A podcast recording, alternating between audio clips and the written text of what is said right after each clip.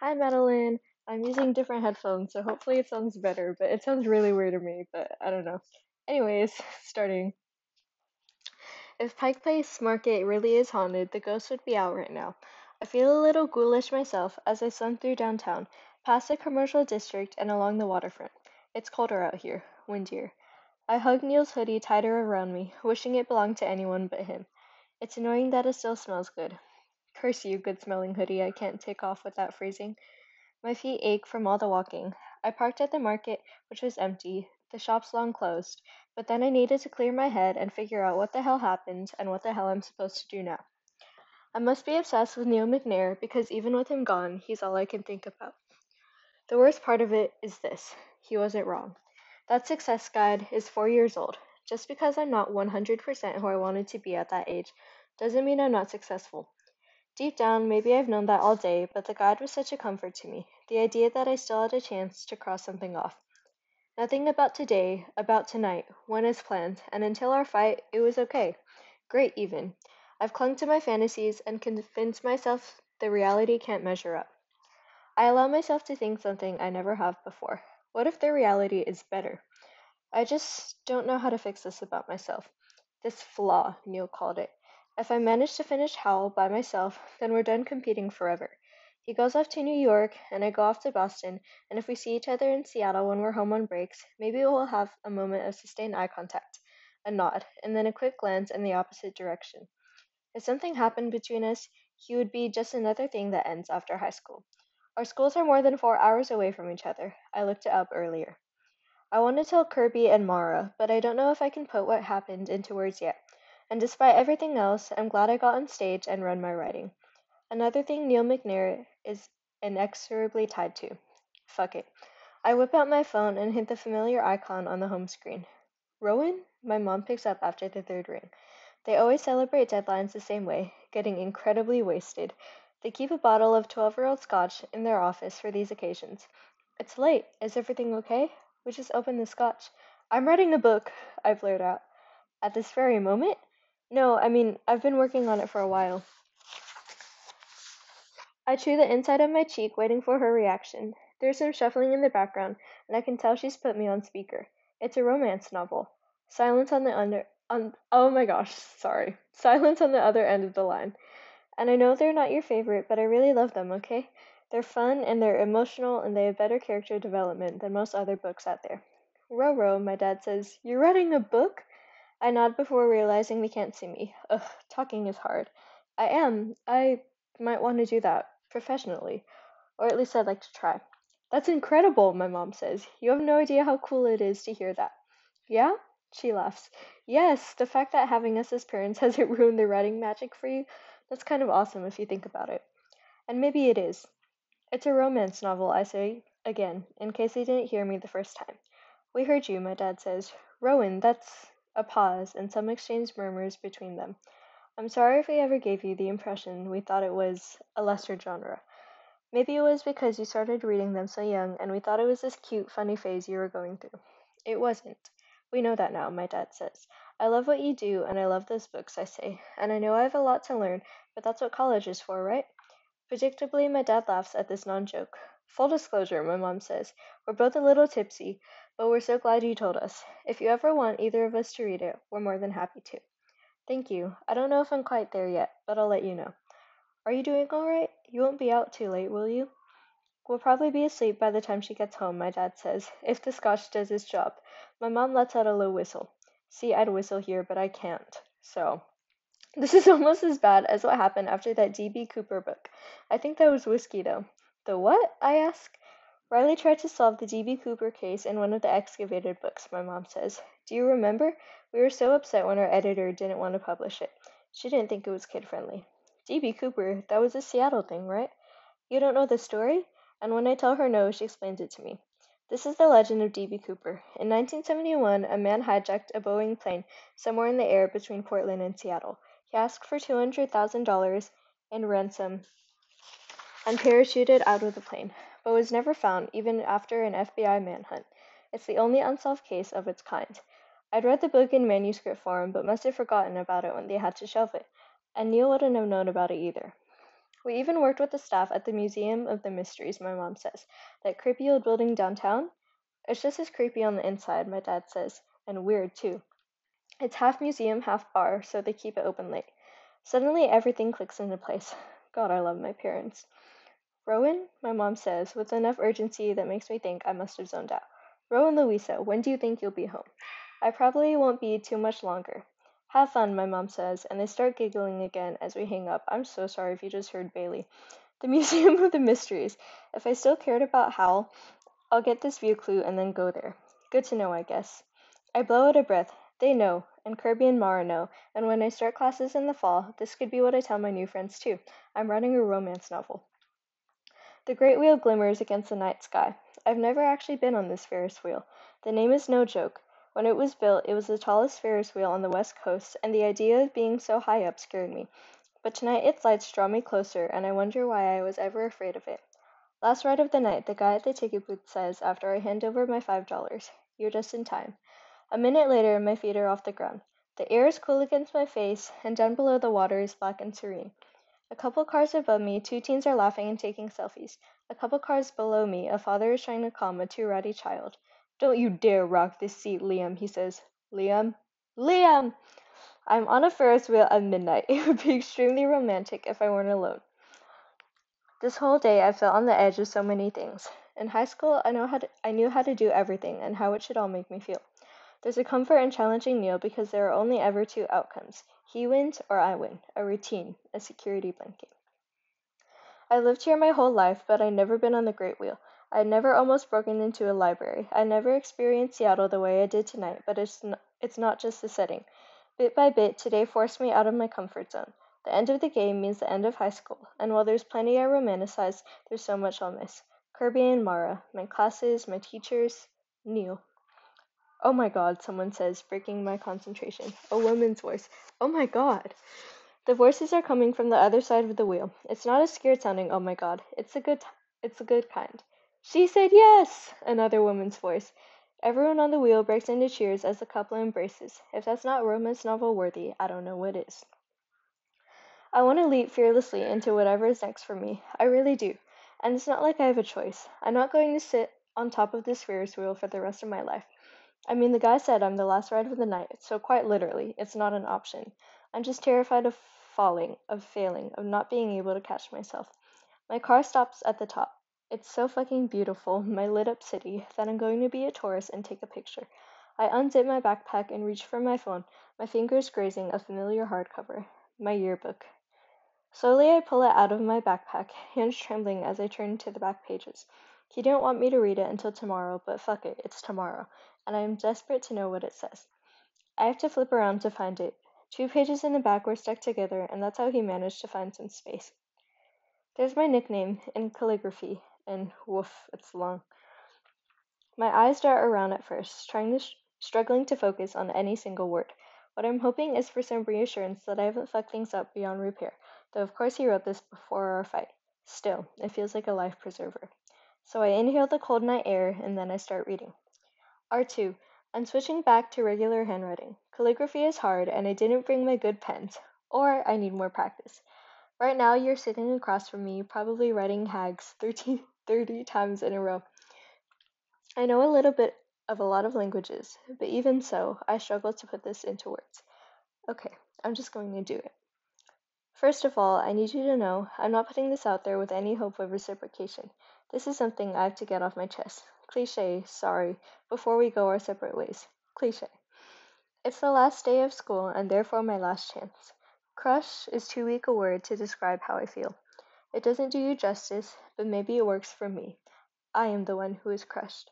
I'm crushed that we have only ever regarded each other as enemies. I'm crushed when the day ends and I haven't said anything to you that isn't cloaked in five layers of sarcasm. I'm crushed, concluding this year without having known that you like melancholy music or eat cream cheese straight from the tub in the middle of the night, or play with your bangs when you're nervous as though you're worried they look bad. They never do. You're ambitious, clever, interesting, and beautiful. I put beautiful last because for some reason I have a feeling you'd roll your eyes if I wrote it first. But you are. You're beautiful and adorable and so fucking charming. And you have this energy that radiates off you, a shimmering optimism I wish I could borrow for myself sometimes. You're looking at me like you can't believe I'm not done yet, so let me wrap this up before I turn it into a five paragraph essay. But if it were an essay, here's a thesis statement. I am in love with you, Rowan Roth. Please don't make too much fun of me at graduation. Yours, Neil P. McNair. At first the words don't sink in. It doesn't make sense. This has to be some elaborate joke, one final twisted way for Neil to win by making a fool of me. So I read it again, lingering on the fourth paragraph and the sixth paragraph and the way my nickname looks in his handwriting. And then the seventh paragraph, the single sentence confession. I am in love with you, Rowan Roth. There is too much care and sincerity in those words for it to be a joke. My pulse is roaring in my ears, my heart a wild animal. Neil McNair is in love with me. Neil McNair is in love with me. I'm not sure how many times I read it. Each time different words jump out at me crush and beautiful and in love, in love, in love. Something catches in my throat a laugh, a sob. Valedictorian Neil McNair wrote fuck in my yearbook. I read it again. I can't stop. Shimmering optimism, not head in the cloudsism. He likes that about me, enough to tell me when I'm so extreme about it that I'm standing in my own way. Except, it would have been a mistake, he said, when I asked about what happened on the bench. He was bluffing, he had to be. This note is so heartfelt he couldn't have switched off those feelings in a matter of hours. I may not know much about love that I haven't read in a book, but I'm sure it lingers longer than that. A simmer, not a spark. This message, it's sweeter than any romance novel. It's real. Neil loves me. Earlier today, I couldn't picture him kissing anyone. Is it because I can only picture this happening with me? That Rowan plus Neil is this inevitability everyone has known except us? Kirby and Mara, Chantal Okafor and student council, Logan Perez who led us into the safe zone, my parents. Do I love Neil McNair? Even if even if I'm not entirely certain, the reality is that I really think I could. I have to get off this fucking Ferris wheel. Life is funny though. The most romantic moment of my life, and I'm at the top of a Ferris wheel with a yearbook instead of the boy who wrote in it that he's in love with me. The Museum of Mysteries, located in a downtown Seattle basement, is Seattle's only museum dedicated to the paranormal. I'm not sure why they need to explain it or why the city would ever need more than one museum dedicated to the paranormal, but there it is on the sign on the front. Can we talk? I texted Neil once the Ferris wheel touched down. I feel really awful about what happened, and I think I figured out the last clue. No one's won Howl yet, or we'd have received a message blast. I'm determined to make things up to him. He replied, okay, without any punctuation, very un-Neil like. He was clearly upset if he wouldn't spell out the word, but maybe it's proof he still feels the way he did when he wrote in my yearbook that he agreed to meet back up. Or he wants to win this game and be done with, the, with tonight. He's waiting on a brick street with a rickety staircase that leads to the museum. His hair is mussed, his posture slightly hunched. Why did I ever tease him about those freckles? I love them. I love every single one of them. I love his freckles and his red hair and the two short legs of his pantsuit and the two long sleeves, the way he laughs, the way he pushes up his glasses to rub his eyes. I am in love with you, Rowan Roth. He lifts one hat he lifts one hand in a wave and I melt. I am in so much trouble. "Hi," I say in a small voice. "Hey." "Eerie that it's," I say at the same time he says, "Should we what was that?" he asks. "Oh, um, I was gonna say it's eerie that it's open so late." "It is Seattle's only museum dedicated entirely to the paranormal," he says, pointing to the sign. He's not quite as stiff as I thought he'd be. We both reach for the door at the same time, our hands brushing. Then we yank them away like we've touched fire. The woman working here is reading a book behind the counter. She has white blonde hair down to her hips and large purple glasses. "Evening," she says, sprayily glancing at us. We pay the cheap entry fee, thank her, and venture farther into the museum. A strange soundtrack is playing, a classical piece punctuated by screams. It feels like we're in a haunted house. We keep bumping into each other like our feet have forgotten how to walk. I, um, got the view from up high clue, I say. Me too. But he doesn't ask where I went, so I don't either. We pause in front of a display about the Maury Island UFO incident. I read off the plaque. The Maury Island UFO incident occurred in June 1947. Following sightings of identified flying objects over Maury Island and Puget Sound, Fred Crisman and Harold Dahl claimed to witness falling debris and threats by men in black. Dahl later took back his claims and stated it was a hoax. But was it? My chin. A little bit of edi- editorializing, I think. He just grunts. None of our silences could have been this awkward. You could take your sister here, I suggest, trying to lighten the mood. He shrugs. She might get scared. She's not really into creepy stuff, especially over the whole Blorgen 7 thing. Oh, right. I round a corner and point to a sign that says the DB Cooper room. He's got an entire room to himself. Lucky guy. One wall lists all the facts known about him. Ordered a bourbon and a soda. Mid 40s, dark brown eyes, wore a mother of pearl tie pin and a black necktie, receding hairline, had some level of aviation knowledge. The FBI retired his case in 2016, but clearly Pacific Northwesterners are still fascinated by it, as demonstrated by this exhibit. He's gotta be dead, Neil says. There's no way he survived that jump. I don't know. It's cool to imagine that he's still out there somewhere. He'd be ancient at this point, but he could have had kids. Maybe he got away with it and outsmarted all of us. We pause in front of a wax bust of his head. Kind of a hottie, I say, trying to lighten the mood again. Middle aged and balding is your type? No, freckled redheads who alter their own suits are my type. Oh yeah, I say, and it feels for a split second like we're back to normal. But then Neil walks around the room, snaps a photo. I guess that's it, he says. We're done. We can go to the gym and divide up the prize and go our separate ways like you wanted. You don't have to give me your share as some kind of pity money and if that isn't a gut punch. He turns to go, but I reach for his arm. Neil, wait. I can't, Rowan. He shuts his eyes and shakes his head, as though wishing he could pull a DB Cooper and disappear. This was a ridiculous idea, the two of us teaming up. If we tried to destroy each other for four years, why would we suddenly get along tonight? I bite down hard on the inside of my cheek. I'm sorry for what I said about your dad. I didn't mean it. You shared so much personal stuff with me today, and I should have treated that with more respect. You should have. I agree. I take a step back, trying to give him space. I want to be friends. He snorts. Why the hell would you want that? You made it pretty clear earlier that's not what we are. You're right, I did. I take a deep breath. Look, you've been a huge pain in my ass for the past four years, but you're also all these things I didn't know until today. You're an excellent dancer. You love children's books. You care about your family. And you're Jewish, and well, it's nice to know another one.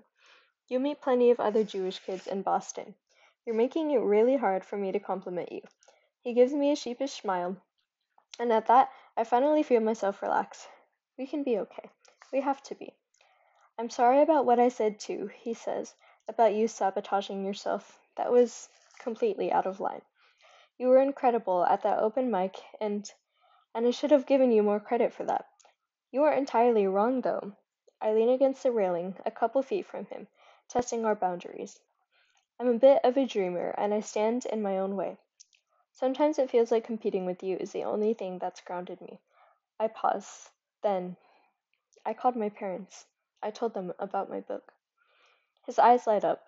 It's a crime that I've never noticed how lovely they are. And how did it feel? Terrifying? Fantastic? I say. But I'm not done apologizing yet. I haven't been fully honest with him tonight. Every time I said something wrong, I was trying to stick to a plan that no longer feels like mine.